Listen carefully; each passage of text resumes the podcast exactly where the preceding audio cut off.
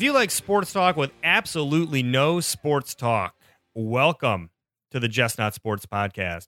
This is the show where a couple guys who work in sports talk to the people who play and cover sports about anything they like, just not sports. On this week's show, we'll start with an interview with Michael Schur, a man who created the epic baseball site Fire Joe Morgan, and also so many amazing shows which you love and watch, like Parks and Rec, Brooklyn Nine-Nine, and The Good Place. Michael loves the book The Power Broker so much that his wife once banned him from talking about it at cocktail parties. So Gareth and I, who read that book on Michael's recommendation several years ago without him knowing it, have stepped in to right that wrong.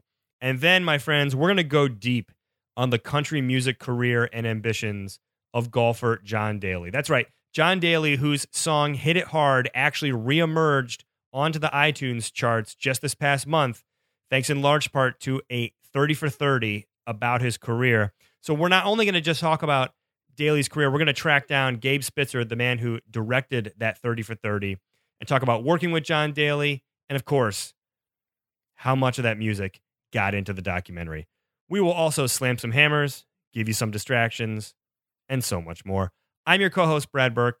I'm a sports marketer in Chicago. Joining me in the studio this week, a leading sports media strategist who has logged time with the University of Colorado, the Green Bay Packers, and many global sports brands. It's Adam Millard. Adam, how you doing this week, man? Great. Yeah, pretty good, man. Thanks for asking. It seems like we started great and then it went right back down to like maybe not. Oh no, everything's great Okay, fantastic. this week. Be This no week. different from any other week. How's the journey to no money for Nebraska? Hashtag Um, nothing for Nebraska. That's what we should say. Nothing. Hashtag nothing. For Yeah, I like that hashtag. Hashtag no Braska. I tried. Ooh. Ah, Gareth's into it. Yeah. You know with what a the dollar sign. With a dollar sign for With the S. S. Yes. yeah, you know what the N on the Nebraska helmet stands for, don't you? Oh, I don't want to know. Knowledge. That's pretty good. Hi-ya. That's pretty good. Uh, yeah, we're getting there. We'll make it. All right. Yeah. I feel confident. Thanks, man. Appreciate you asking. How are you? I'm my usual self. Yeah. Feeling great. Yeah. Making good decisions about my health. Are you? No. oh. Well, you should. I know. We worry about you. You should. Okay. All right. Well, why, why don't we talk about someone else? Why don't we? Uh, also joining us on the phone from our Brooklyn bureau, seven time Emmy winning sports producer, Gareth Hughes. Gareth, has New York turned to winter yet? Uh, it's just that the days are so short. the The one thing I love about New York, I think I've said this in the past, but basically, it's a ten to six workday. It's not nine to five. Now, the beauty of that is that it caters to a city that likes to stay up late and or go into work hungover. I've taken advantage of both. The problem at this time of year is, man, it, you never see the sun. So it's a bummer. When do you guys consider the start of winter? I usually consider winter Thanksgiving. started like after Christmas. Oh, I think before. I think as soon as I see Christmas lights, that is the start Mm. of winter. I would say soon after, week after Thanksgiving, it's you're in it. I think of winter. I think of actually. I think of it as like a fifth season. I think of um, basically Halloween to Christmas, or, or to. N- I think of Halloween to Christmas as um, like the holidays, and I think of the day after Christmas through whenever it gets warmer as winter. That's smart. You put a lot of thought into this. Wait, when's It's fall tattooed on then? my back. That plan. Hmm. Mm-hmm. It's like an, an entire uh, farmer's uh, almanac on my back. Cool. Wow, like the guy from Prison Break. Or Or the Uh, woman speaking of from that distract, terrible we'll get to NBC distractions. Joe just picked up a show. DVD of Prison Break that he's getting into. Yeah. What is that show Hashtag called? no 90s. Yeah, whatever. Uh, speaking of which, Joe Reed, producer extraordinaire, our 40 year old millennial, rediscovering the 90s. How are you, Joe? I'm doing great. You're always so upbeat. Joe. I know. You gotta be, you know? You gotta be. Hey, quick question. You always ask Joe and I how we're doing, but you have a very specific question for Gareth. Well, What's up with no, that? I, I actually, I, What's up I, with I want that? step in on that, Adam. What's up? Uh, ooh, wee. What? Uh, I think what Brad made that change. You guys haven't seen- last- You haven't seen the SNL sketch? No? What's up with that? No. Oh, I love that one. yeah, what just anyways, happened? um, is- I started it. Gareth finished it. Jason Oh, Sudeikis is uh, dancing in the background, tremendous. But uh, no, Brad a few months ago stopped asking us how we're doing and started asking all of us specific questions, and it frankly made the show better because I got to stop talking about New York's weather every time we spoke. I'm also yeah, gonna. just a little out of questions this week, guys. Sorry. no, it's okay. I was I it was just a question. You know what I? You know what I think we could let the. let- you do the introduction Yeah. If you don't like it so Feel free. About to for a couple weeks, guys. Clock's ticking. I know. right now on the show, we are going to slam the hammer. This is the process of inviting on guests. We do it publicly to let you know what people in the sports world are talking about and what they should be talking about with us. Adam, slam the hammer for us. Yeah, I would like to slam the hammer to anyone who can explain the mannequin challenge to me. This would probably be a distraction, but why?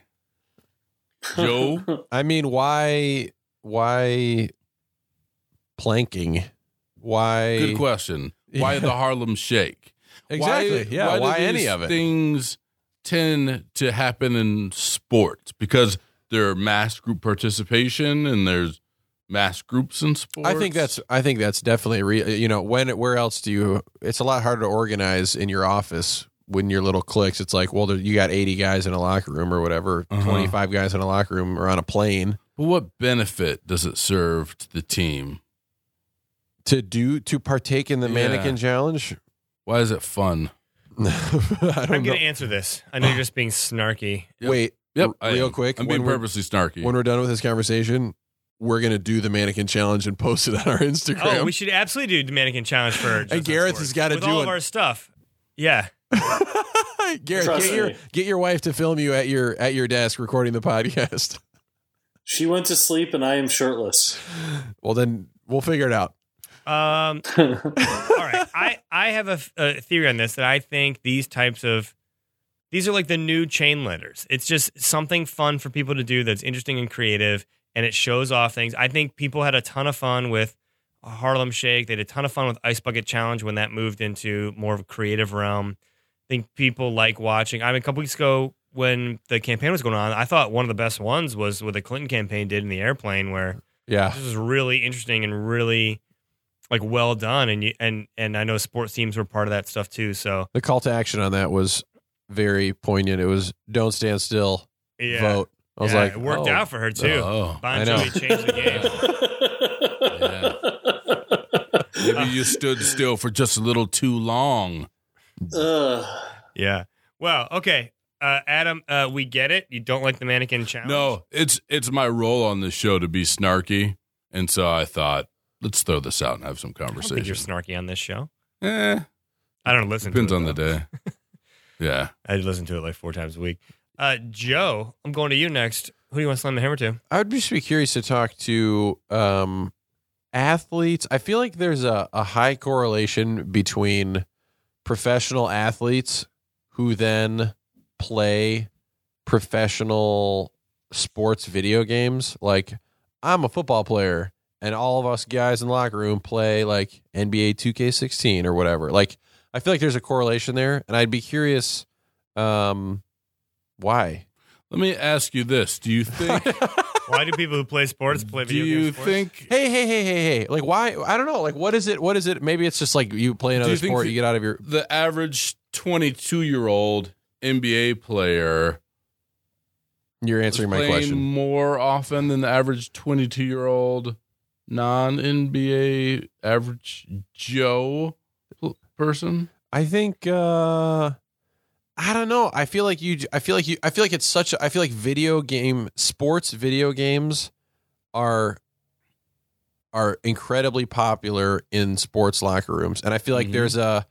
I remember doing like media interviews with like the Big Ten basketball teams, and they would talk to us in between interviews about like who was the best at NBA 2K14 or whatever at the time. Like, and they would have competitions, and they would play on the bus, and they would play like on flights. Like, I mean, they would like they would. It was heated, and I just find that I don't know. I've I've always found that sort of maybe that's sort of the same thing. It's something fun for the locker room full of guys to do, like the mannequin challenge. But Well, I'm just going to say you're exactly right, Joe. In 2004, as a matter of fact, when I worked with the Green Bay Packers, MTV came to do a show specifically about NFL players playing Madden. And we were able to get three of our guys to participate in this trend, two of who had never played Madden. Pretty good. Pretty good. That's uh, some All right. classic PR PR schmoozing. it's a weak, it's a weak hammer. I know. Yeah, it's all right. I just All right. I'm just curious of like what is it like? What is it? What is it about it? Like what is why Because that? is it- I don't know. Why I guess that? the question is: Is it truly a distraction for them? Because uh, I rarely, or is it practice? I rarely pl- pay marketing superstar. That's maybe that's what is even more confusing. We've talked about this sort of notion of like fantasy, you know, us playing fantasy football and you know, athletes. What are they going to like? Yeah, it, it's it's that you're spending more time in your profession. I guess it's fantasy world, but I don't know. I'm interested in it. I like it.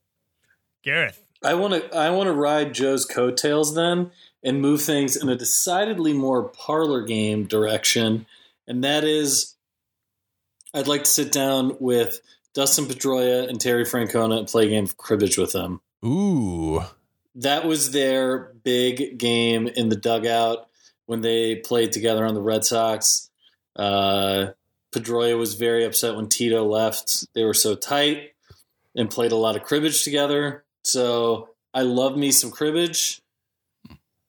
You know, 15 2, 15 4, run for three is seven, plus the jack is eight. See if things add up to 31. So let's sit is- down, fellas, and move some pegs around. oh my gosh, Gareth, we got to play next time we're together. My dad's a huge cribbage fan. They played in the dugout. Uh, yeah, I mean, look, baseball is a slow game. Oh, yeah. There's plenty of time to kill. So yeah, they played a lot. They're like dugout or um, uh, clubhouse. Just you know, there was a lot of cribbage between those two. Oh dang, that's really cool. Joe Reed, uh, I like this cribbage to come, baby. Oh my gosh, let's do it. All right. I want to talk about one of the least favorite things in my my worldview, which is fishing. Really? I hate fishing. Oh man. hate it's so boring and it's so gross. You put your hands on like bait and in fish. Ugh. Oh man, Well, I, I, you should not be surprised. He doesn't like gum. I Oh. am you're, you're a bit of a you're you're a clean person. I don't know who I don't know who said it, but they someone recently on a podcast I was listening to said, I am an indoorsman. and that is me. Uh, excuse me. But let's talk about an avid fisherman, Randy Moss. So, I saw the video clip of him at the Seahawks game a few weeks ago, where just down on the field, someone for show threw him one of those fish from the fish market, and he caught it one handed because Randy Moss is the greatest athletic talent at receiver we've ever seen, just like pure skill and amazingness. And I turns out he's like a super he's super into bass fishing. He's also awesome at that too. So let's break it down. I have a couple questions. I don't I've tried to watch those fishing shows occasionally. Got some, you know, confuse or I have a few questions about the way those tournaments are set up. Okay, like, Like, I I actually have no questions. well, is it just size on the one catch? Sometimes they like throw them back and they like I can't tell if it's weight or if it's like they number always of throw them fish. back. Is it like total You weight don't or keep is it? them in competition. I can't figure out if it's like just you're supposed to catch the biggest or it's supposed to just combined. I always thought it was like you've got like an hour to catch the biggest fish you can, so you can like catch as many as you want. There's, a, but there's you just different kinds of tournaments, guys. We'll get into this with Randy. interesting. So that's it. Randy, come on the show. Let's talk fishing. Okay, time to get to the show because we have a very packed show. We're going to start by talking about two giants of American history Robert Moses and Ken Tremendous. Now, Ken Tremendous is the pen name and Twitter name of Michael Schur, a uh, very successful showrunner who has developed uh, everything from Parks and Recreation to uh, Brooklyn Nine Nine to the new NBC show The Good Place. Michael tweets as Ken Tremendous because he started the website Fire Joe Morgan, which had great baseball analysis, and he wrote as Ken Tremendous for years on that site. That's how we were introduced to him. Years ago, he tweeted that The Power Broker by Robert Caro, a book about Robert Moses, um, was the greatest nonfiction book of all time. And unbeknownst to him, Gareth and I just talked to each other and said, Hey, if Ken Tremendous likes this book, let's read this book. And man, it was a commitment. This is a 1,200 page book about Robert Moses, one of the most powerful and controversial figures in the history of American politics and especially of New York City. He ran the organizations that made the roads and bridges and parks in New York City for like 40 years with almost unchecked power. And the power broker details um, sort of his machinations within the system and how he pulled the levers and strings of government and politics. And it's really fascinating. And so years later, Gareth and I said, we got to talk to Michael about this. He's the reason we read this book. And he had a ton of strong opinions. And as I mentioned on the top of the show, um, he absolutely has been banned from talking about this by his wife. So we're glad we stepped in to give him the platform he deserves. Um, and then we're going to shift gears and talk about country music and specifically the country music of John Daly. You may have seen how his song Hit It Hard reemerged onto the iTunes country charts. That's in large part due to the new 30 for 30 that ESPN put out about his career, uh, where the uh, the song actually made it into the to the final cut. So we're going to talk about the song, talk about John Daly's uh, aspirations as a country artist, and then we're going to call up Gabe Spitzer, who directed that 30 for 30, and talk a little bit more about, um, you know, uh, the process of working with Daly and what he thinks of John's future prospects in Nashville. So stick around, big show. We'll be right back.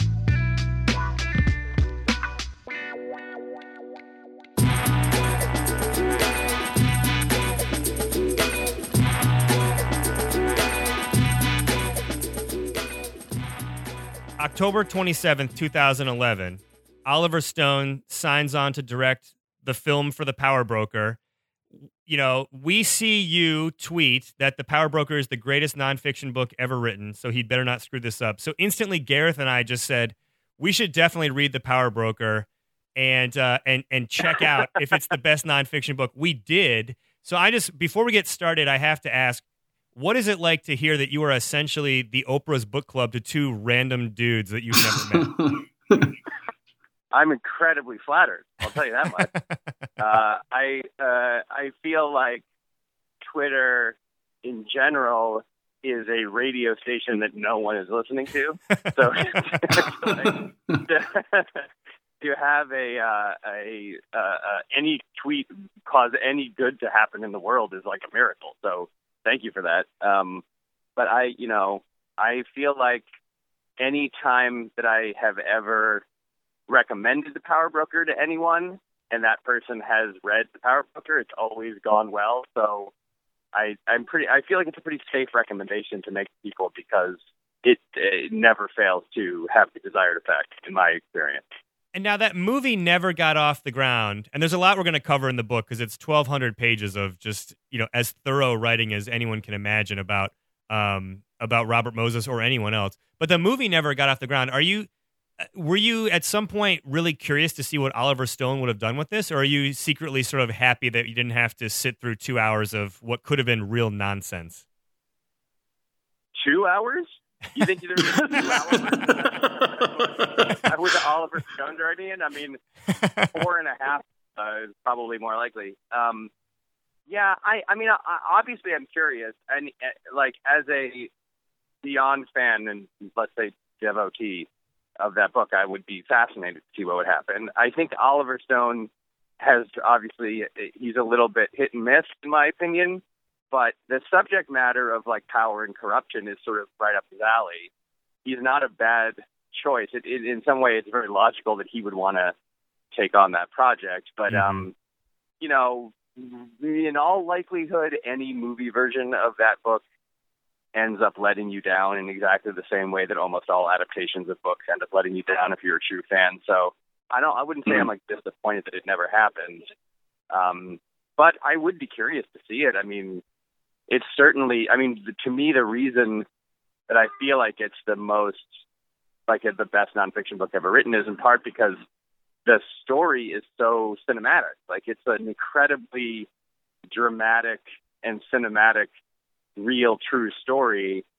The way that Moses transforms from a sort of like, you know, champion of the working man in a very like he's like a champion of the working man who was the also the worst Ivy League snob who's ever lived. right. Right. Uh, and th- which is already fascinating. And then as he learns like the details of essentially of like how to how to work a corrupt system, he becomes the ultimate elitist. And that's like it's it's the actual story is so cinematic and incredible. I feel like there is a good version of the movie, or probably more to the point, a good version of a miniseries that spans Mhm. eight or ten episodes or something. Um, Mhm. so yeah, I mean, I, I would love to see it in the right hands. I would love to see it uh, dramatized, but good lord, I mean, I, I don't know how I don't know how you do that in one movie. It's one sort of even a long Oliver Stone version of a movie of that book is going to necessarily lose a lot of its incredible detail and nuance, and that would probably be kind of a bummer to watch. Yeah. Right, as as you said, like it's got all the. It, he becomes like this almost like gnarled, deformed character in a Shakespearean sense by the end. Um, and to see it does have like such a classic arc to it, and in that way, look, coming off the election, I think everybody in America has become either a historian or an amateur historian. Um, it's it's impossible. I, I picked up the book this week in anticipation of this interview, and it's impossible to start reading it about like, boy, some of this stuff started so benignly, or you could hide so much chicanery in the most mundane bill writing language to just rewrite bonds and money and power and things like that. How do you look at this book? as informing our present moment? I know it's a broad question, but it's impossible to avoid right now. No, it's incredibly. Um, it's in, it, the the sort of analogy or metaphor or whatever you want to call it is direct. Like Moses basically Mhm. came to power because he realized through Al Smith that no one was paying attention. Right? That's like the real lesson you take from that book is Mhm. you know, and granted, Tammany Hall is like the most corrupt government ever, probably on a local level, but at the same time, he realized like no one's paying attention. These people in the state assembly are rubber stamping any bill that comes along. The bills are hundreds of pages long. You can vary any language you want inside any bill, and you can get away with it because no one reads the bills. And the the basic lesson of the book is like if you want a good democracy and you want to keep power out of the hands of a very small number of people, you have to pay attention. And all of mm-hmm. the stories that are coming out now about fake news on Facebook being shared millions of times, and the kind of like the, the ease with which different various groups of people, be they uh, American pranksters or like alt right meme generators or Russian hackers or whatever, the ease with which they manipulated the flow of information was astonishing. It was so easy. I mean, they it was child's play, and Mhm. the result is in some ways the same, right? It's like the people who figure out that no one's paying attention and decide instead of like working hard to correct that systemic problem, decide to take advantage of it and manipulate it to their own ends, those are the winners. Those people win every time.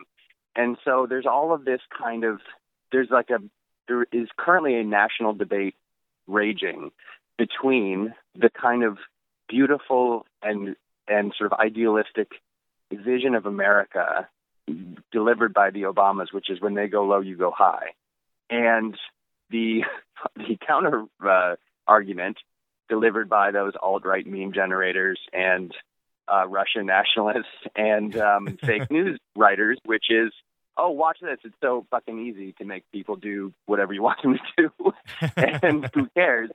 Uh, and it's very scary because the it's not easy to find the cure.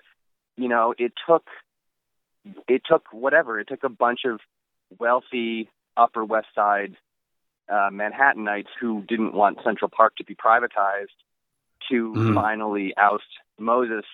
Uh, but he had been he had had an unprecedented amount of power for 40 years and completely redrew the largest and most important American city in his own image to the extreme detriment of gigantic swaths of the city and massive numbers of poor people. And he was a racist and a lunatic and a insane elitist who thought that only people who went to Princeton, Harvard, or Yale should be allowed to make decisions for America. And he had 40 years of unchecked power simply because he could manipulate the system better than anybody else.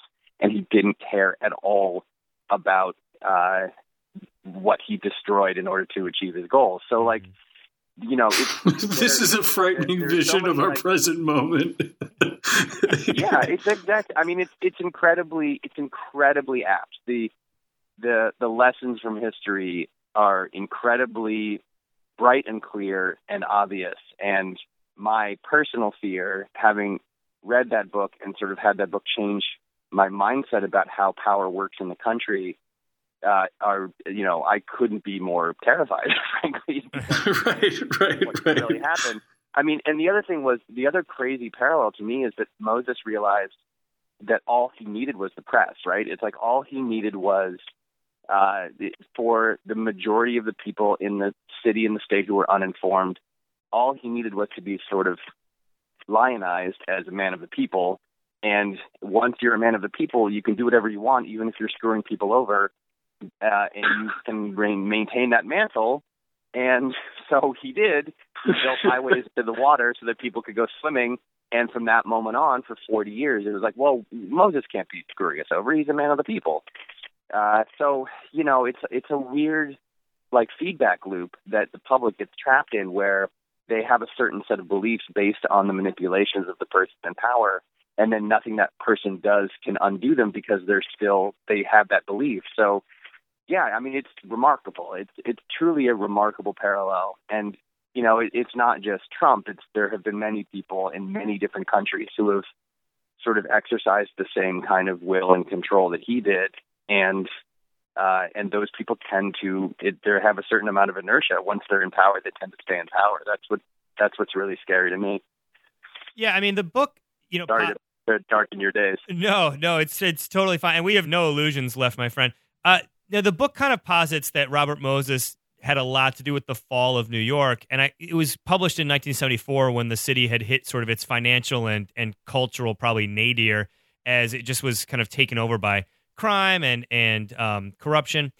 That said, I keep waiting for like the revisionist history around Moses to really kind of kick into high gear, and I feel as though this book has held its message really well in in the face of that.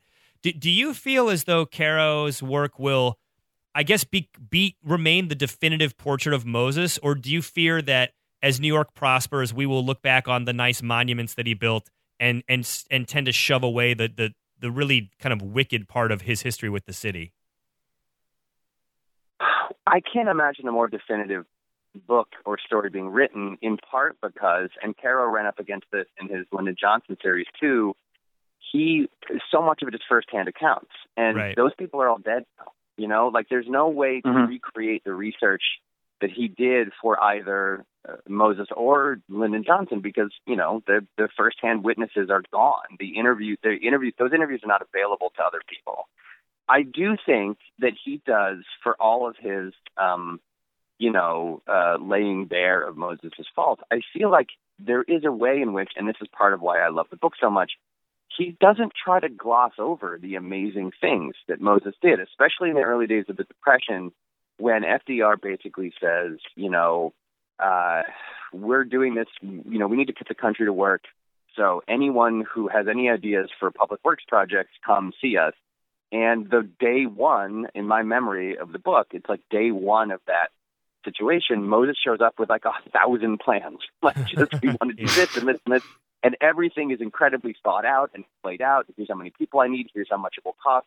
Here's how we do the bond uh, issuing. Here's how we here's how we control the workflow. All that stuff. And as a result, there's some insane statistic that I don't quite remember from the book. It's like you know, 30% of all of the uh, Great Depression public works projects for the entire country were controlled by New York and by Moses because he was just better prepared and smarter and worked harder than everybody else. You know, there's those famous scenes. Well, famous to me. I don't know if they're famous to anybody else, but the scenes where he's like he gets into his car in the morning and he like he basically starts talking and dictating memos and stuff to his secretaries uh, as he is getting dressed in the morning.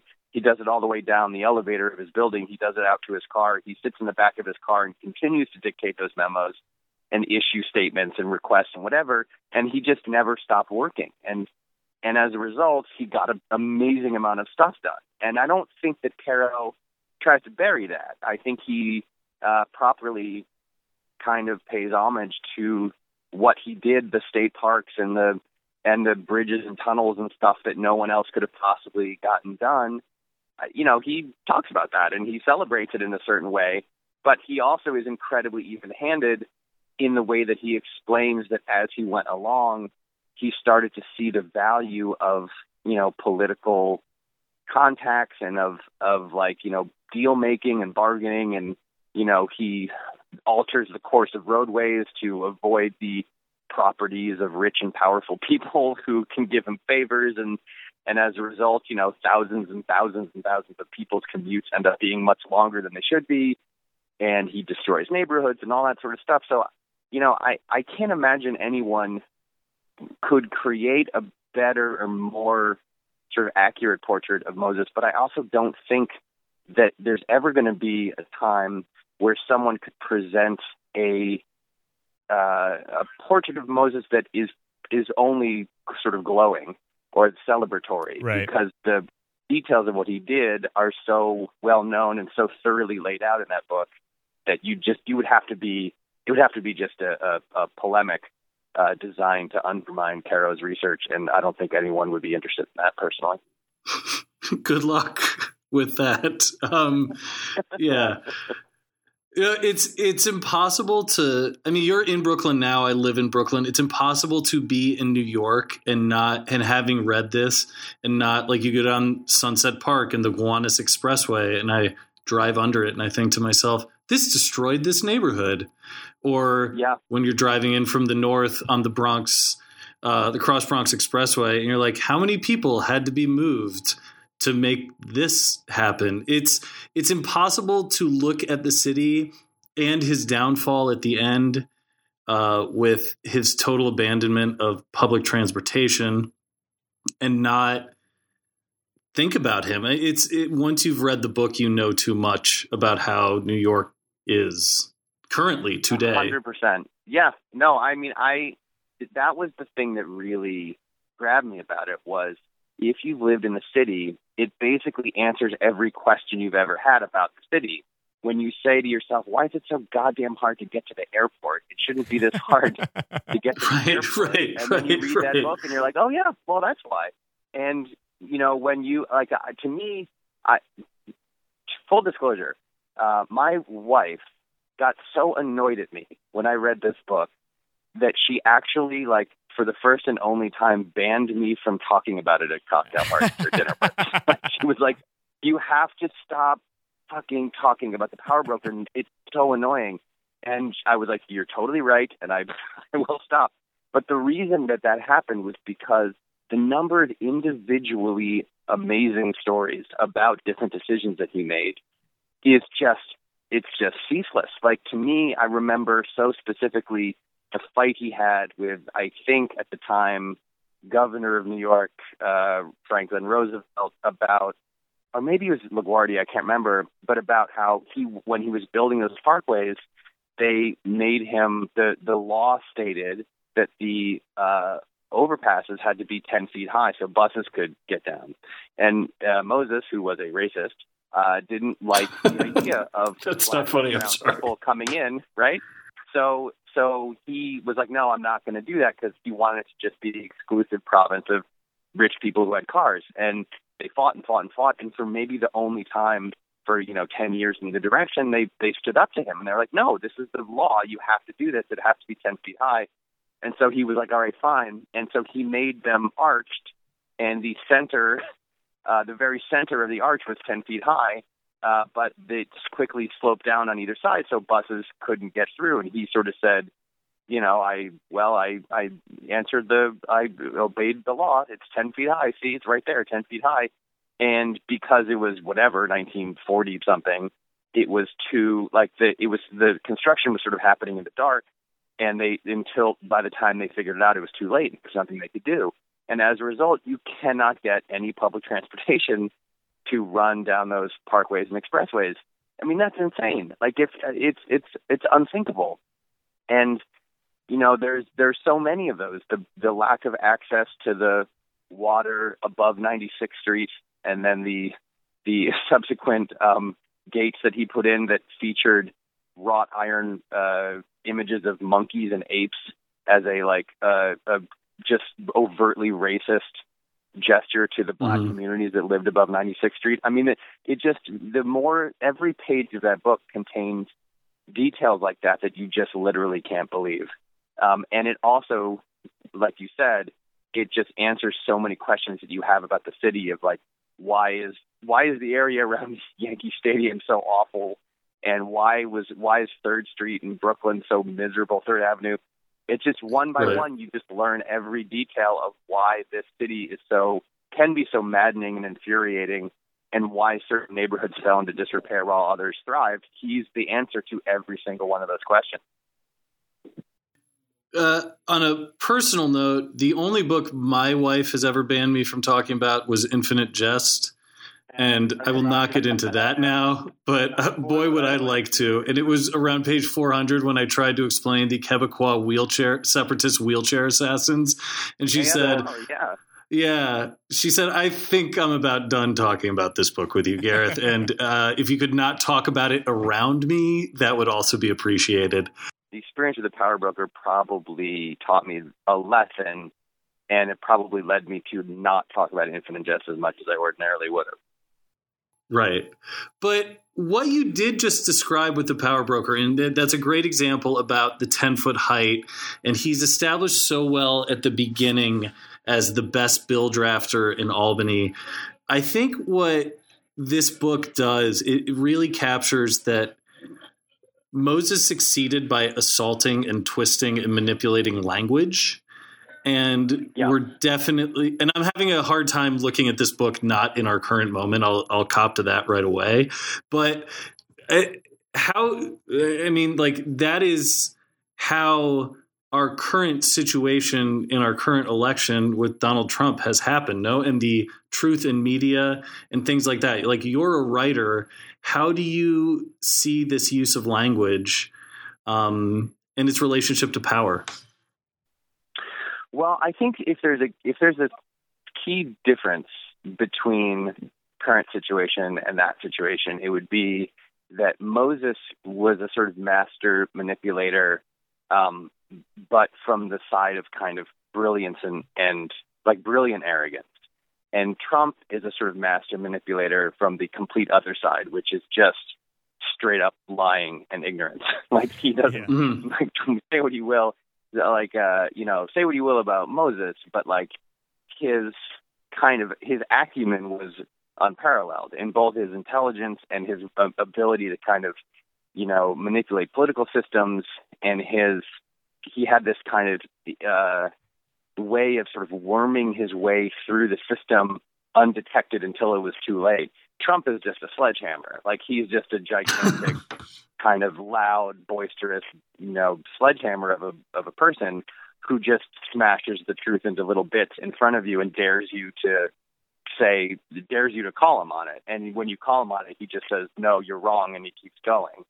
You know, there was a Mhm. moment at the end of the campaign where Trump was talking in Michigan, and he announced that he had won an award uh, of, of Man of the Year in Michigan, and Right, uh, right.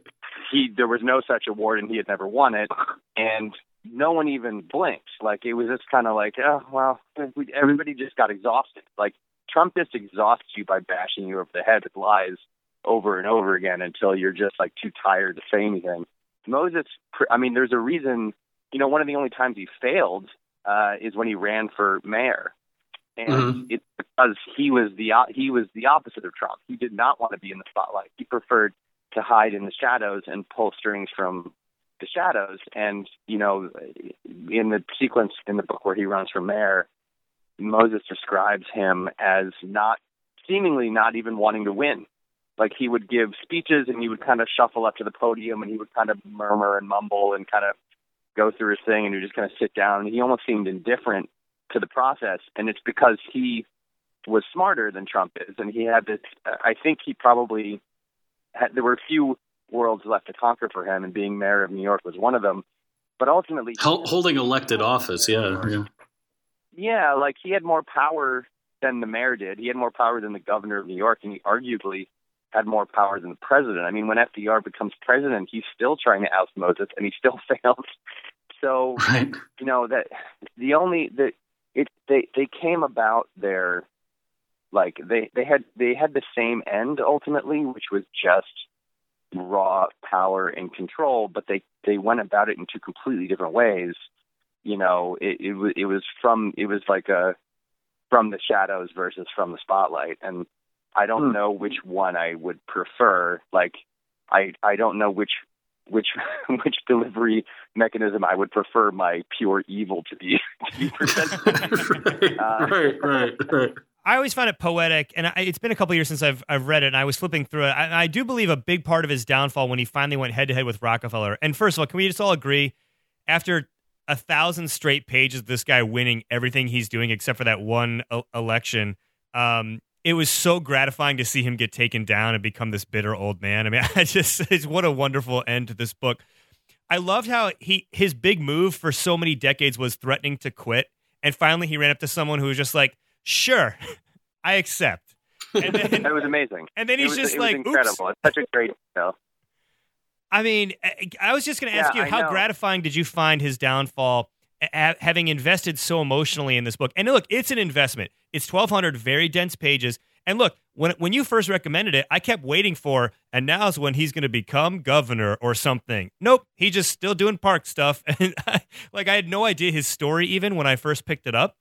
So to see him pull all these strings and amass so much power in the shadows, it was so gratifying. I just want to know how how you reacted emotionally to his downfall.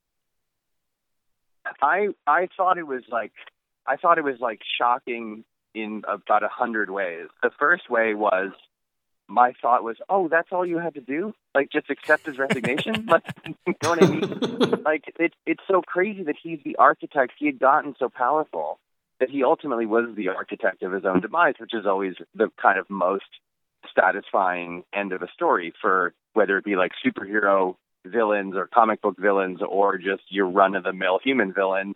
He was the he was the one who did it to himself, and he had done it so many times. He had just he had said that I'm going to resign, and I dare you to accept. And it was a way. It was kind of the ultimate way to kind of leverage his own power, and then to have Rockefeller just quietly accept it and give a press conference and say he is resigning was so incredible. I mean, it, it really was. It, it's a remarkable moment. I also love the detail that the reason it started at all was because he decided to try to like. It's like the tiny of all of the things that he did, and there were so many that were so massive in their scope. I, in my memory, it's because he was going to sell the restaurant. He was going to privatize the restaurant in Central Park, right? Isn't that the Yeah. kind of exciting incident? And then, and so it's like this tiny nothing thing. It's like this little tiny itsy bitsy slip up in you know in a 40 year unchecked reign of power that included you know that, that by the time it ended meant that he had a fully staffed restaurant in every borough that only he was allowed to go into uh, despite the fact that you can't eat in five boroughs simultaneously. And he basically had his own symphony orchestra to play for him whenever he wanted. And he had you know uh, there were about 40 different gigantic public works projects that bore his own name. And this is like a this is nothing. This is like a tiny little thing that he was just like oh he probably didn't give it a second thought and then some wealthy upper west sider decides that that that, that like privatizing a little bit of central park is like a bridge too far. And you know a very short amount of time later the whole thing comes crashing down. It's a it's it's a really wonderful end to the story. And there's like a there's a there's a way in which the only way I what I felt at the, when I read it was this is the only way it could have happened right? There there's no way that someone was going to become more powerful than he was if Rockefeller and LaGuardia and uh, and you know FDR couldn't do it like who's going to beat him and the answer is himself Like, Right. yet Right. the, the only Right. person who could beat him was himself by just kind of like making one more little tiny arrogant move, not sensing because he had been so unchecked for so long, not sensing that it was dangerous, and then pulling the same shit he always pulled, and then having someone call him on it. It's just a, it's a perfect ending, and it's like, again, this is why there is somewhere out there a good movie or miniseries version of this. It's because of moments like that that are just too perfectly constructed and dramatic to believe. So the final question here is a two-parter. Number one, you're a baseball guy. I want to know how responsible you hold Moses for the Dodgers leaving Brooklyn. And two, you're a writer. You're a writer. Robert Caro wrote this whole book longhand, as he always does. Can you even imagine writing a dense, highly cited nonfiction book just with a pen? Well, the first question, I would not really blame him for the Dodgers leaving, I have to say. I think that West Coast baseball was always, I mean, at the time the Dodgers left, St. Louis, I think, was the furthest west that baseball stretched in America. That was always going to happen at some point. There were three teams in New York for a very long time. It was, and the, the opportunities were just too great on the West Coast. So, you know, no matter who was in in power at the time, I think one of those teams probably leaves, or uh, in this case, two teams. I will fully blame him for the unbelievably shitty quality of Shea Stadium, yes. which was like the worst. The worst, you know, his like little Roman Roman Coliseum experiment, uh, building himself a giant stadium for gladiators to battle in. Uh, it's it was at the time it, at the time it was shut down. It was probably the worst stadium in baseball, or one of the worst, uh, and that is 100% his fault. Um, but I don't think he's I don't think he's the guy that made the Dodgers leave.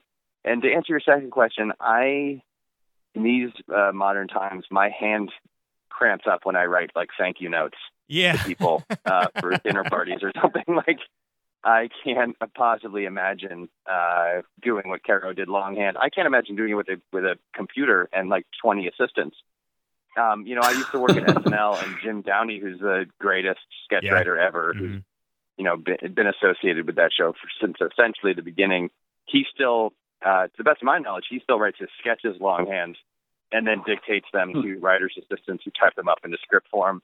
And I always found that incredibly comforting. Like it, it, I, I, it felt like somehow the direct connection of his brain through his arm to a pen or pencil onto a piece of paper was like it is the purest form of expression as a writer and so i i always loved that he did that and knowing that caro did it for that book it makes me feel like like in in some weird way caro writing that book longhand is as impressive a feat as any of the feats that moses accomplished while he was uh while he was you know building giant bridges and tunnels and stuff. So yeah it's it's amazing. I i just i the entire project uh is is so remarkable and the story is so important.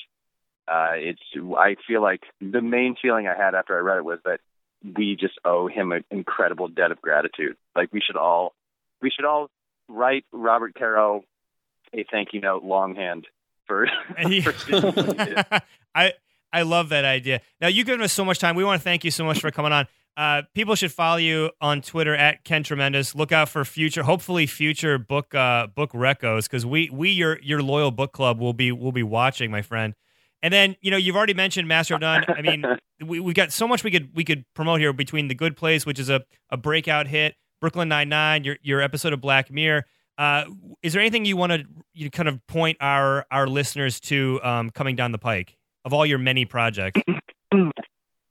Uh, I, given the opportunity to point listeners anywhere, I would happily um, point them away from anything I'm doing and toward uh, legitimate journalism that's uh, being that uh, focusing on the current or administration to be and trying to correct some of the nonsense and BS that's out there right now. So my official recommendation or the official thing that I'm choosing to promote and hype would be uh, like the Washington Post and the New York Times. Mhm.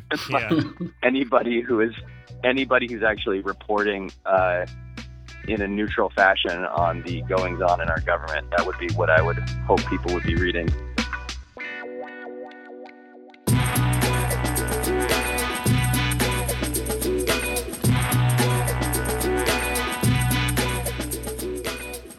Let's run through some of John Daly's most notable career golfing stats 20 professional wins, five PGA Tour victories, one British Open title, and of course, his famous 1991 PGA Championship, where he rose all the way from like 10th alternate to winning a major overnight. But perhaps no fact about John Daly in his career is as compelling as this. He's now a best selling musician.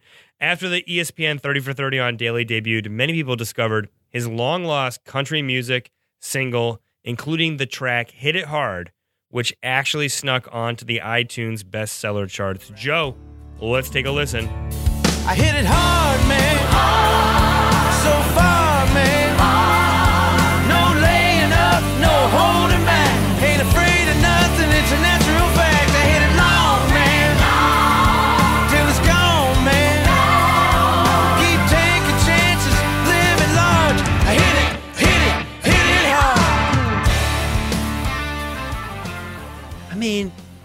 good track, Adam.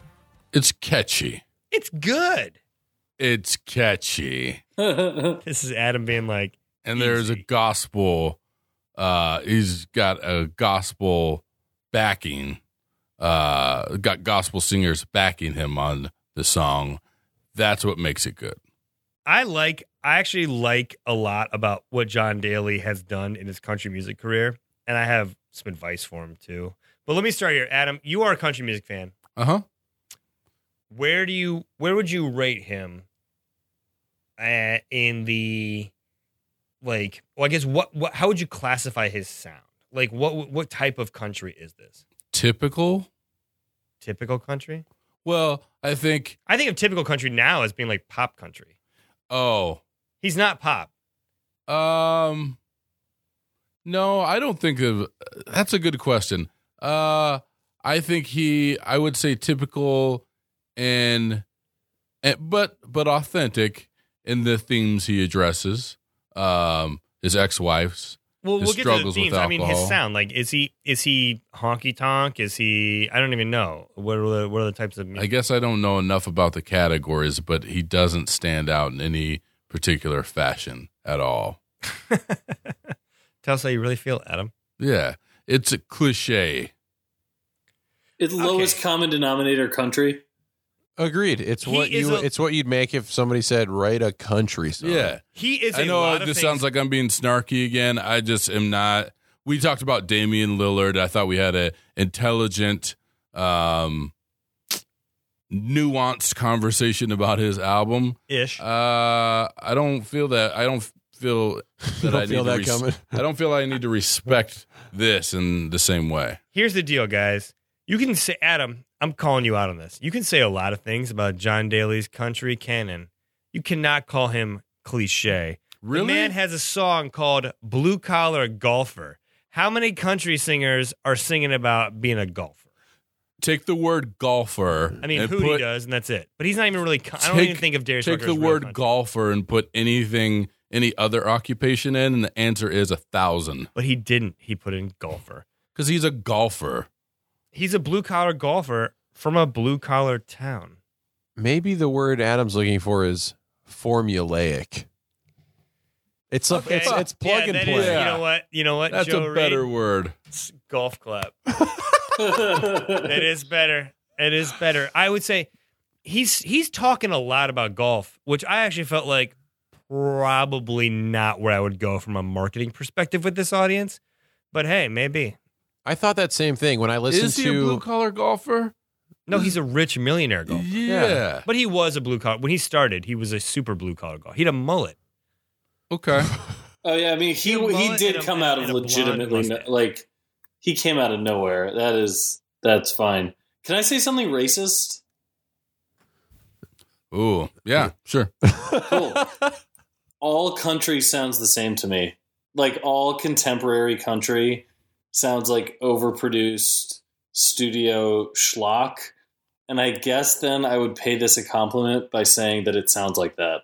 So See, I disagree. I think country is far more is far more nuanced than I mean. You've got alternative country. You've got like more true honky tonk. You've got the poppy stuff like Rascal Flatts and that kind of thing.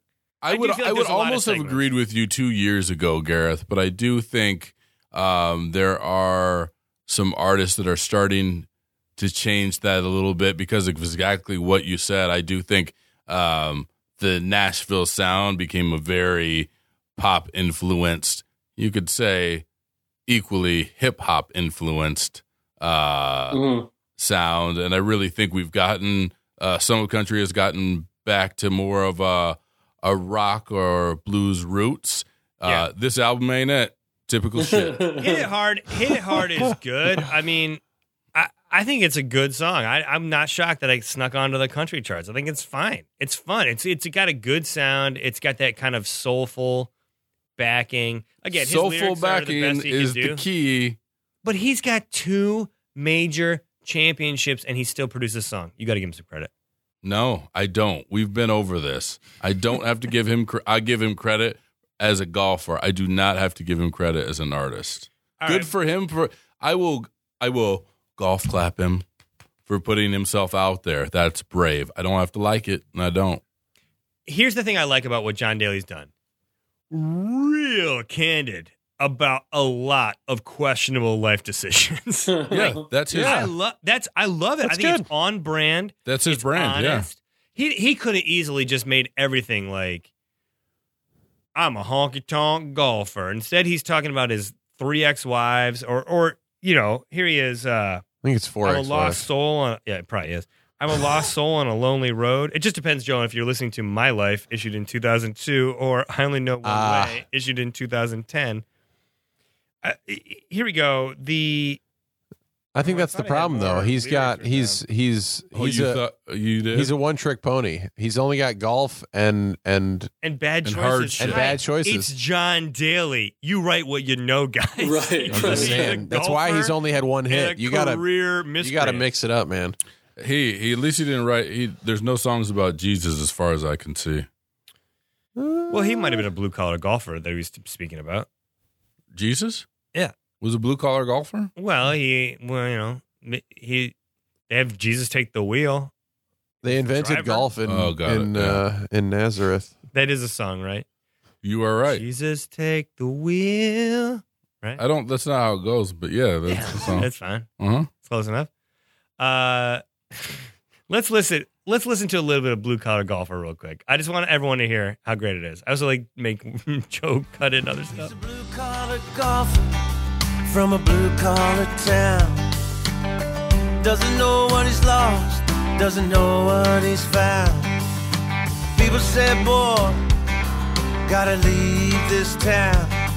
Gonna make it big, gonna make it big, make it big someday.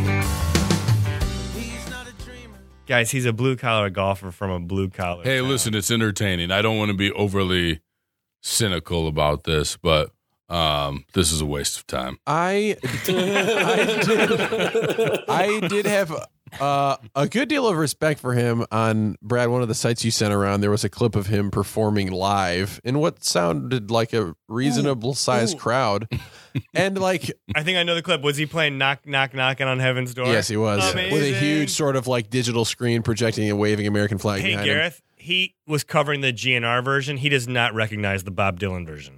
Wow, that is bold. But to get on stage and to sing, and he sounded all right, and he was playing the guitar himself. It's like you got to give him, got to give him some credit. To Adam's point, t- for going out there and swinging for the fences. You don't have to like it, Literally. but Swinging you got to. it. He does hit it hard. I want to uh-huh. throw some some stuff at you real quick. I found three nicknames for John Daly Okay. online. Ooh. Long John, amazing. That's Uh-huh. good. That's great. Wild Thing. Okay, because he Cool. like he was very his drive. If it wasn't on, was way it was long, but like way off. Oh, I think that's interesting. I was thinking more of his His personality Off. and But off it the fit off there the too. course. He was just Yeah. he was a he was Antic, Happy Gilmore really before legendary. Happy Gilmore. yeah. The Lion. for the, Uh, for the, 'cause the of his yellow hair? mane. Because of his Yeah. hair, Yeah. yeah, yeah. That's an awful nickname That's for a a guy like John That's a stretch.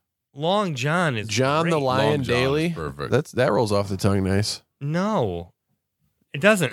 Yeah, it does. Whatever. You don't He- have to like it. he does Brad. have that song. John, I call me John the Lion Daly. No, I'm kidding. Uh, yeah, I was wondering. I thought for sure you were going to set this up with he had. I found three nicknames.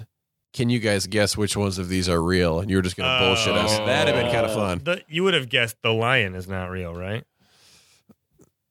I mean, look, are you surprised that?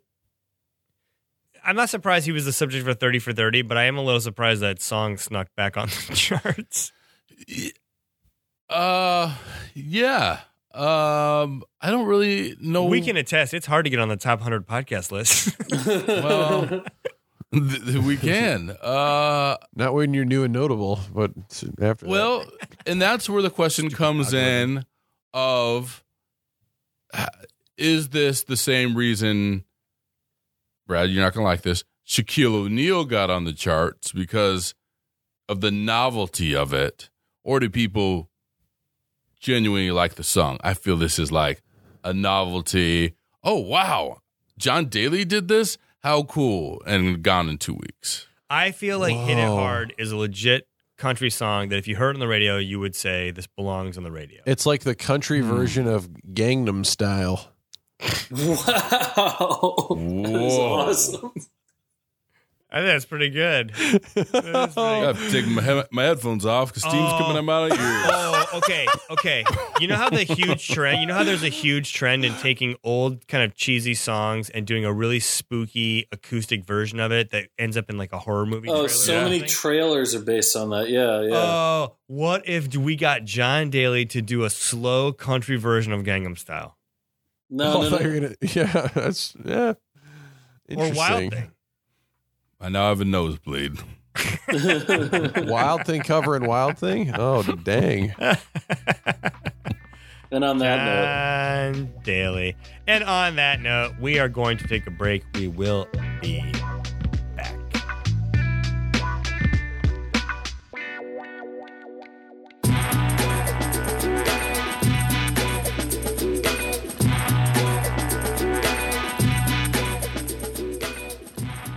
I grew up with John Daly. Uh, I can picture him sort of as a part of my sporting life since the time I was in middle school. So I've always kind of known him to be a colorful character.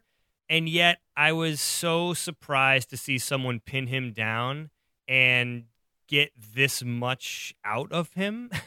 so know, before we get into the music, I just want to start. What was the what was the process like to you know sort of sell John Daly on doing a project like this and forcing him to be? I mean, he's always been someone who's been honest at times, but to be this introspective and to provide this much access to you guys. it was a long process. Um, I think from when I first pitched the idea to ESPN to when we were actually filming was about 10 or 11 months. Wow. So, um, you know, I pitched them of just kind of focusing on those these 91 to 95 from the PGA Championship huge win to the, you know, blows after that back up to coming out of nowhere again and winning the British Open. Uh, and they were into it, but they said, you know, you have to get John Daly on board. So it took many months of back and forth and bugging his agent, um, who I think having 30 for 30 and that name behind it helped because uh, they'd been pitched on stuff before. Um, I think he was excited about the fact I kept trying to sell him on the fact that he would be the first golfer to be a, have a 30 for 30 done on him, which he, I think his ego liked that a little bit. Yeah. Um, so, but you know, there were. It, he's someone who has been burned by the media in the past. He doesn't have that much trust in people he doesn't know. So it took a lot of convincing, and we had had him initially agree to do it, and we had gotten cameras ready. We were going to go down and uh, shoot him at the Masters. That scene in the film where where you see him kind of selling pants at Hooters um, outside of in Augusta, outside of his bus there.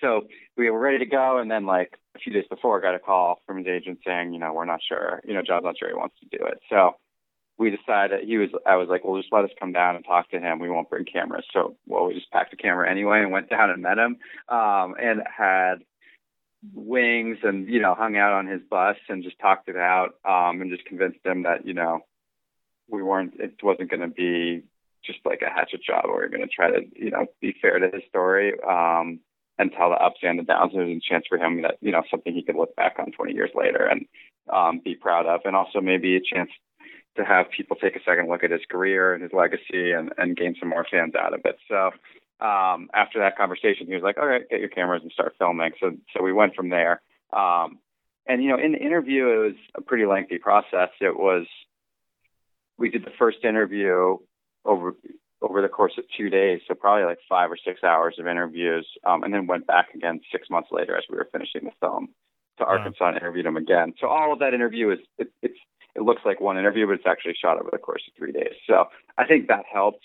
Um, have him open up that it wasn't just like one three hour setting Yeah. um sitting when we were going to do it. Um we had time with him and we could take breaks and, and talk about stuff. And and then going back six months later after he knew us more it would enable him to open up some more. So um it wasn't easy but it it- but it was a fun First of all, is he a traditional wing sauce guy or more like smoky barbecue?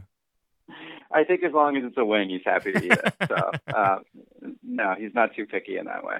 Uh, since the since the film has has come out, number one, it's been sort of you know just enormously praised. Uh, congratulations, the reception's been amazing, and and and I know that it's easy for people to kind of shrug and say, well, it's thirty for thirty. Not all thirty for thirties are received well. Some land like big, some land with a real thud.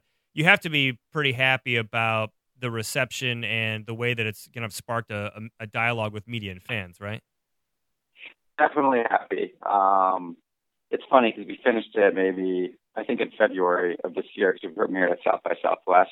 So then there was just a bit of a waiting game to find a slot on ESPN for it. So um, it it was exciting to kind of have you know a premiere earlier in the year, but then also finally have it out on ESPN and see the reception. And I wasn't sure how golf fans would react to it, just because we were kind of making it for a wider audience, and we could, you know, with only 50 minutes to tell the story, um, you can't go so deep into each tournament and how he did. But it seemed like the golf world liked it too, so I was happy about that.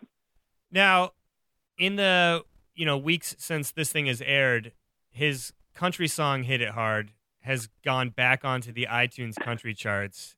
Number one, that's probably the biggest feat of of everything with, involved in this, and I'm sorry to say that. Number two, are you going to get a piece of the a piece of the action here? I'm, I'm sure he's getting a small residual from from Apple. no residuals on my end, but I was just happy we got the song in there.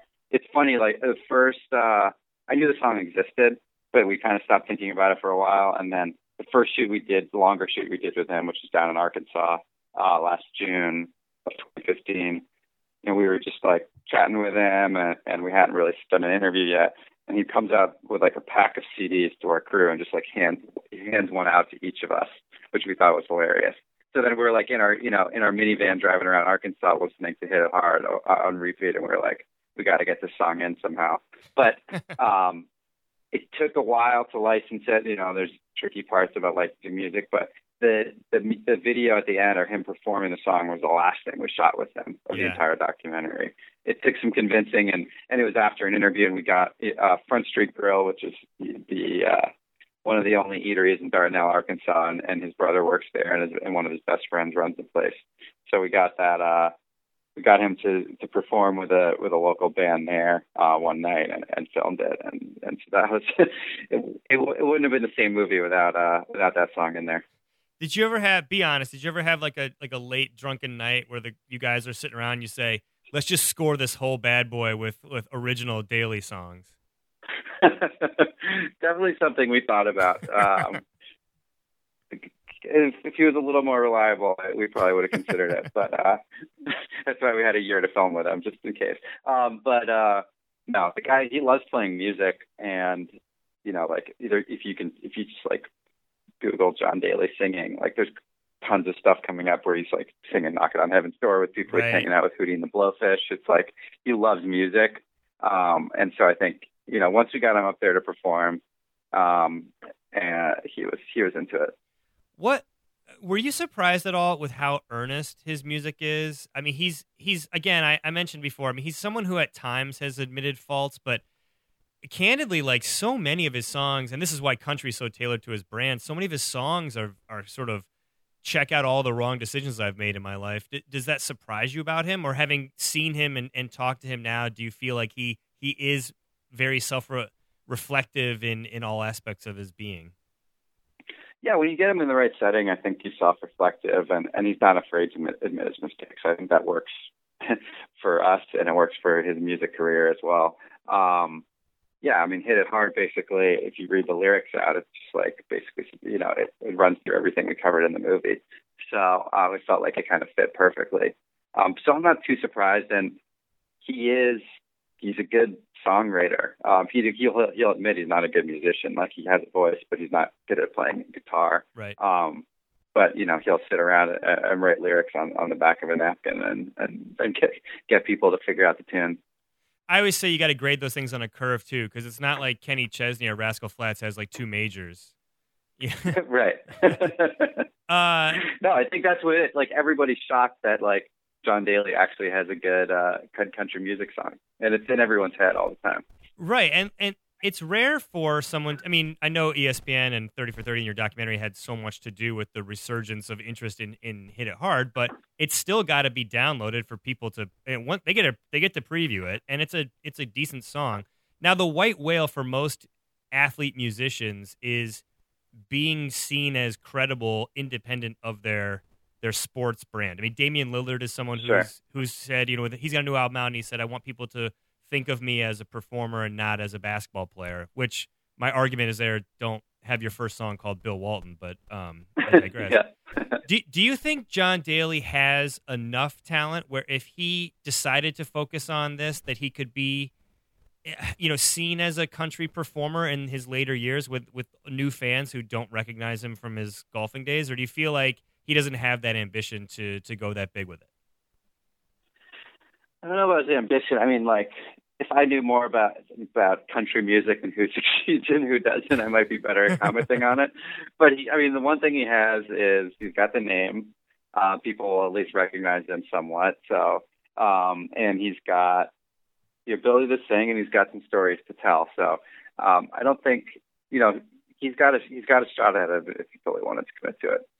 Did you guys? I mean, did did he ever talk much about performing or bring you? I mean, did you ever have any time around where he said, "Hey, let's go check out"? So it doesn't seem like you guys were just had a lot of downtime around him, where he he would be, you know, saying, "Let's go down the street to this country bar and and see a raucous performance." But I guess I'm wondering how much his love of country music might have played into your conversations with him or his overall sort of attitude. Did he? Were there any nice moments with that where he talked about it? Yeah, I mean, I think he loves. He he's made a bunch of friends in that in that music scene. I mean, he's he's friends with like all the Hootie and the Blowfish guys. He's friends with Kid Rock, which isn't country music, but he, you know, and then Johnny Lee's guitarist. He's friends with these guys. Um, so I think he like he loves listening to music. Um, it's not like he's constantly itching to perform. I think he's got to be in the right setting to do that. Um, but once he gets up there, I think I think he I think he loves it. I always think of Kid Rock as being the country music version of Rage Against the Machine. Like I know he's yeah, I guess that's true. I know he's from Detroit, but he is country music, my friend. kind of to wrap this up, uh, I guess what surprised you most about Daly, the subject, um, as you as you sat down and you talked to him? Was there anything? Uh, was there anything about your interactions that you just said, you know, that is just not what I was expecting from him? I think you know uh, uh, my job is to hang, you document athletes and hang out with them or be around them. Uh, he's definitely the most down to earth, or just doesn't care, act any differently when a camera's on or off. Um, and a lot of people, you know, you'll turn on a camera and suddenly it's a different person there, or they'll, they'll feel more guarded or reserved. Uh, he doesn't give a shit. You know, it's like he'll he'll be the same guy um, either way. And I and that I can't say I was surprised by it, but it also was I, was happy about it, and um, I think it helps. You know, if he's an authentic guy, and he's had, gone through a lot, um, but he's not going to hide any of it. And I think part that's you know a lot of athletes make mistakes or or they'll do something bad and then they'll lie about it. And I think that's why people turn on them. It's like dishonesty. And I think at the same time, like if you flip that on John Daly, it's like he's been honest about things, and people love him more for his mistakes because he's relatable. Yeah, I mean, there, you know, there's that that line of you know many famous golfers or many golfers have been one done one and done champions, and he could have been that.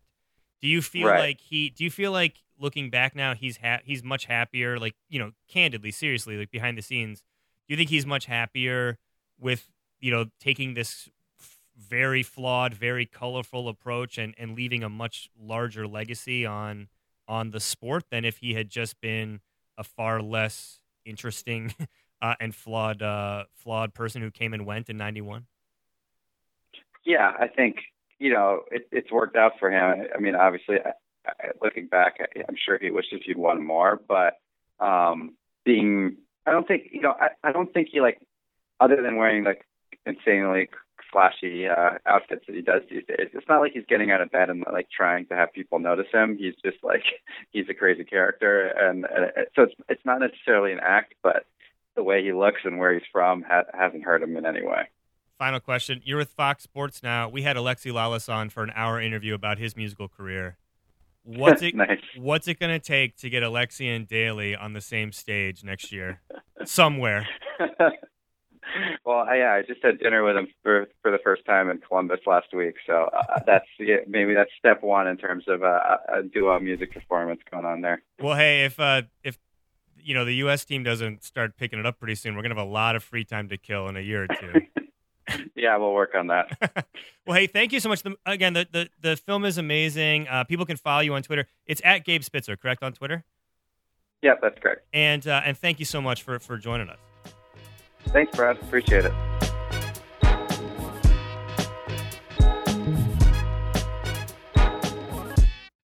And we are back in the sports world. Athletes, coaches, media, they all get distracted by something, and then trolls tell them, stick to sports. That's BS. Don't stick to sports. Have interests. Talk about those interests. Talk about it with us. That's why every week we end each show with what's distracting us this week. Uh, Gareth, let's start in Brooklyn. Love it. Um, my distraction this week is uh, this is gonna be a little vague, but it is writing things down. Uh, I was listening to WTF recently. What's vague about that? What is vague about that? Yeah, I'm doing it right now. uh, I was listening to WTF recently. I, I don't listen to it all the time, but I do like to listen to it when there's somebody I'm interested in. And I listened to a very lengthy interview with uh, David Crosby.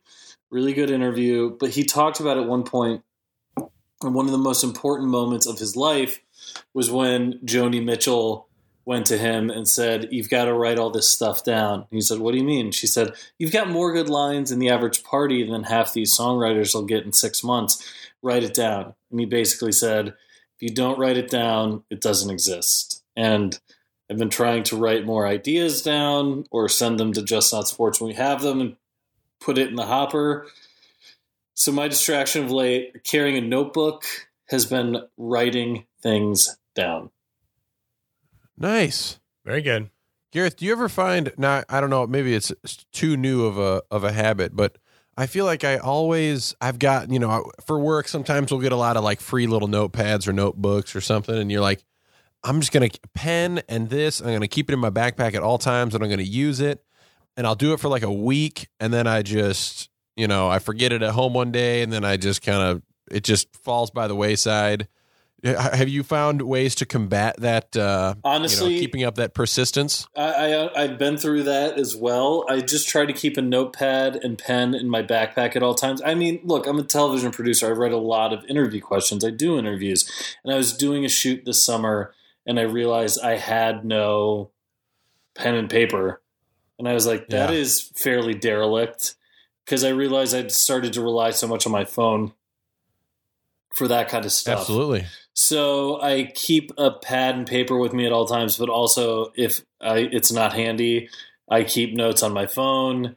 In the notes tab, I have drafts of Gmail that I try to go through and kind of consolidate um, things like that. So just if if the thought occurs to you and you're interested in it, write it down. Write it down. Boom. Done and done. All right, who's got who wrote down their distraction? Both of you, Joe, go. Sorry, Adam. Um, so mine has been. They don't come out very often. I am uh, the type I talked on a recent podcast. I'm trying to go to bed earlier, get up earlier. So I'm catching up on like late night television on my lunch break sometimes. And there's a series that I've sort of, or a, a series of videos that I've liked from James Corden. It's called "Spill Your Guts" or "Fill Your Guts" or "Spill Your Guts." Have you guys heard of this? I have not. No. He does like the carpool karaoke and like Yeah. the movie Yeah, yeah. reenactment. Yeah, He's- Jacob Corden, yeah, yeah. yeah. They got all these different little sketches they do. So this one is it's him and usually one other guest, sometimes multiple guests, and they sit around this round table. And on the table are sort of like a clock, you know, at each number is a disgusting thing like rotten eggs or chicken feet or cow tongue or a dead bowl of dead crickets or whatever. And so the whole idea is it's this lazy Susan style thing where I spin the table around and put a dish in front of Adam, and then I ask him a very difficult question. It's kind of like truth or dare.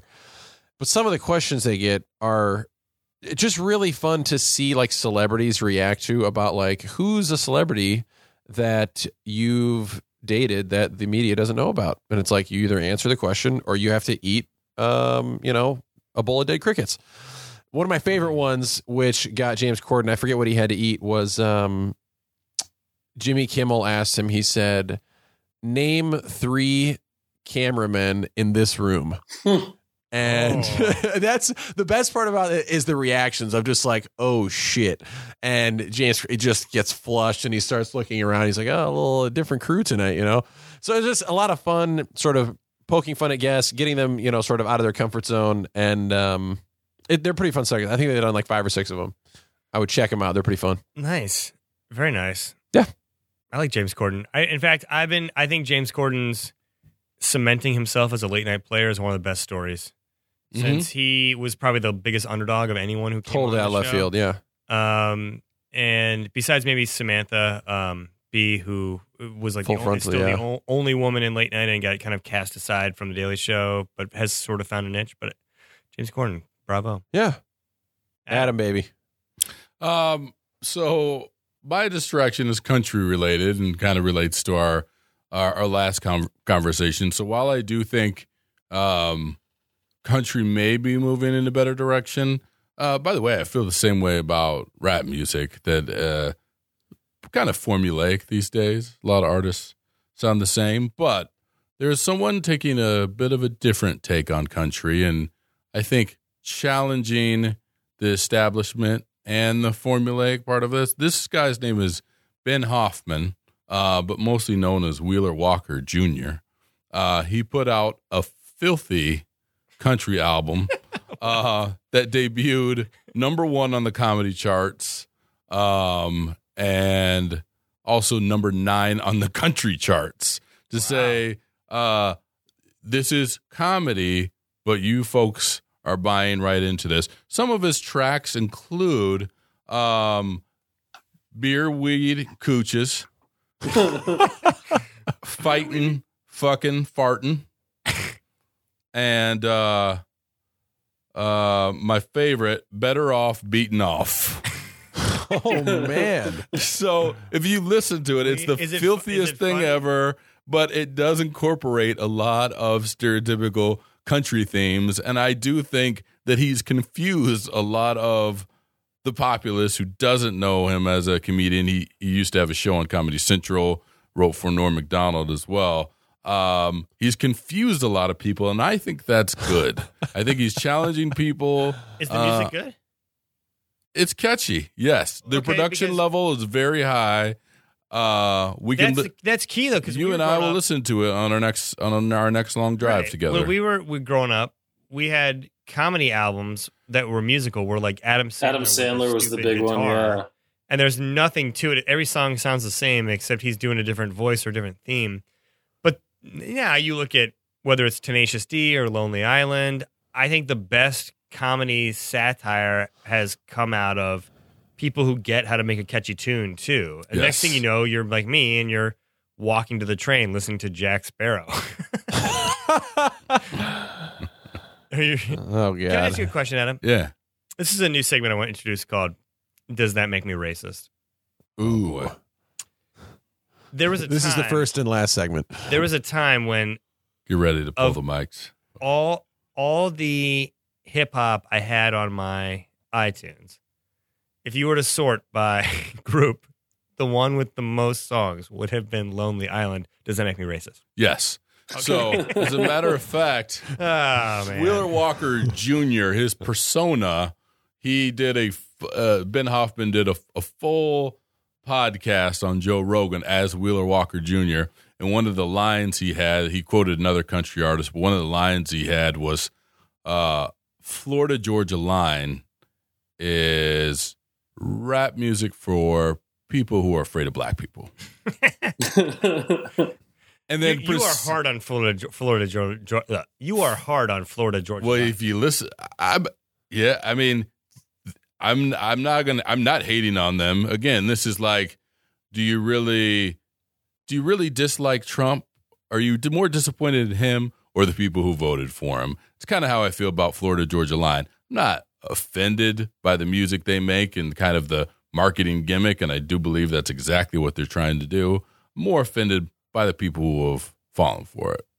That's all I have to say on that.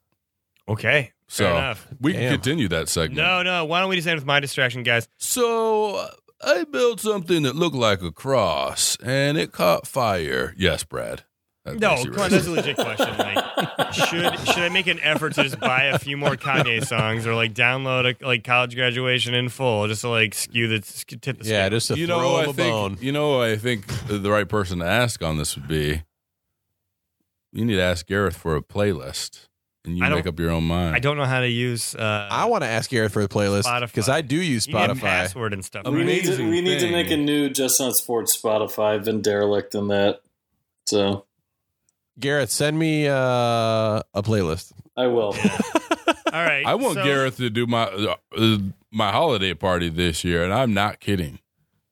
Well, It's a real talent of his. He should be getting paid for it.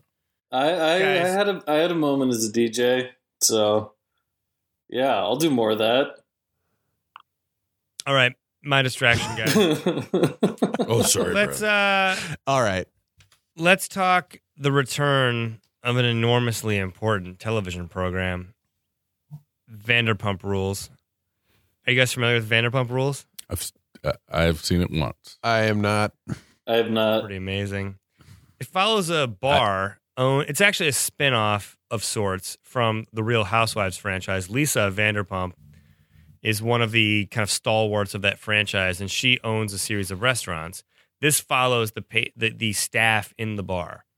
Season one and s- was great because unlike a lot of reality shows, which just hey, we're all Relatively strangers, we'll kind speaking, of- yeah, no, no, no, no, no. Don't don't like Gareth, don't I don't condescend to shit. your horseshit poetry, so Yeah. you can't condescend cool. to my yeah. yeah. cool, more indie rock. That sounds exactly this like Florida Georgia line for people who don't like hair dye. Great. Hmm? Um, Anyway, we'll cut all that out. Vanderpump Rules season one was absolutely fantastic, but Vanderpump Rules season two, next level. Like top 10 reality show seasons all time. Because this real group of friends they took, and it wasn't just seven strangers forced, you know, fights. It was real drama within this real group of friends.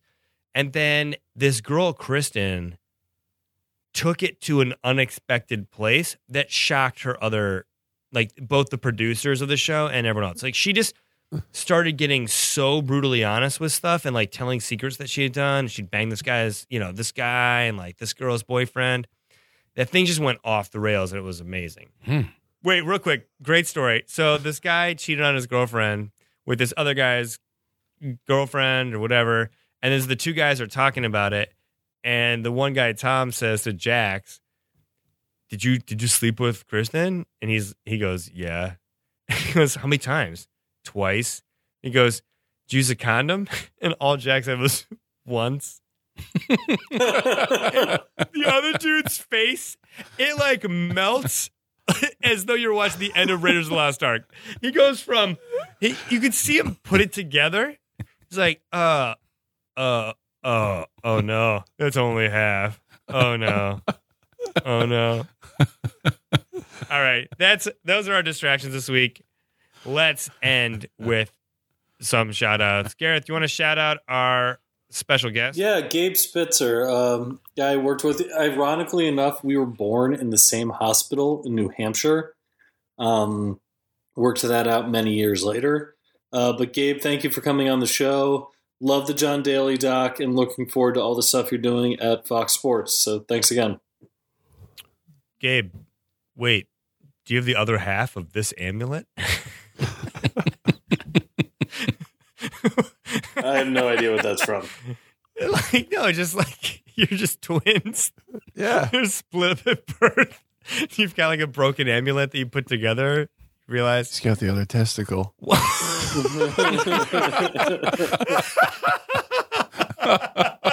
Uh, wow. Oh, oh. he's got three. Wow. What? Joe Reed coming strong to end the show. You know what? On that note, booty rapper, stay booty.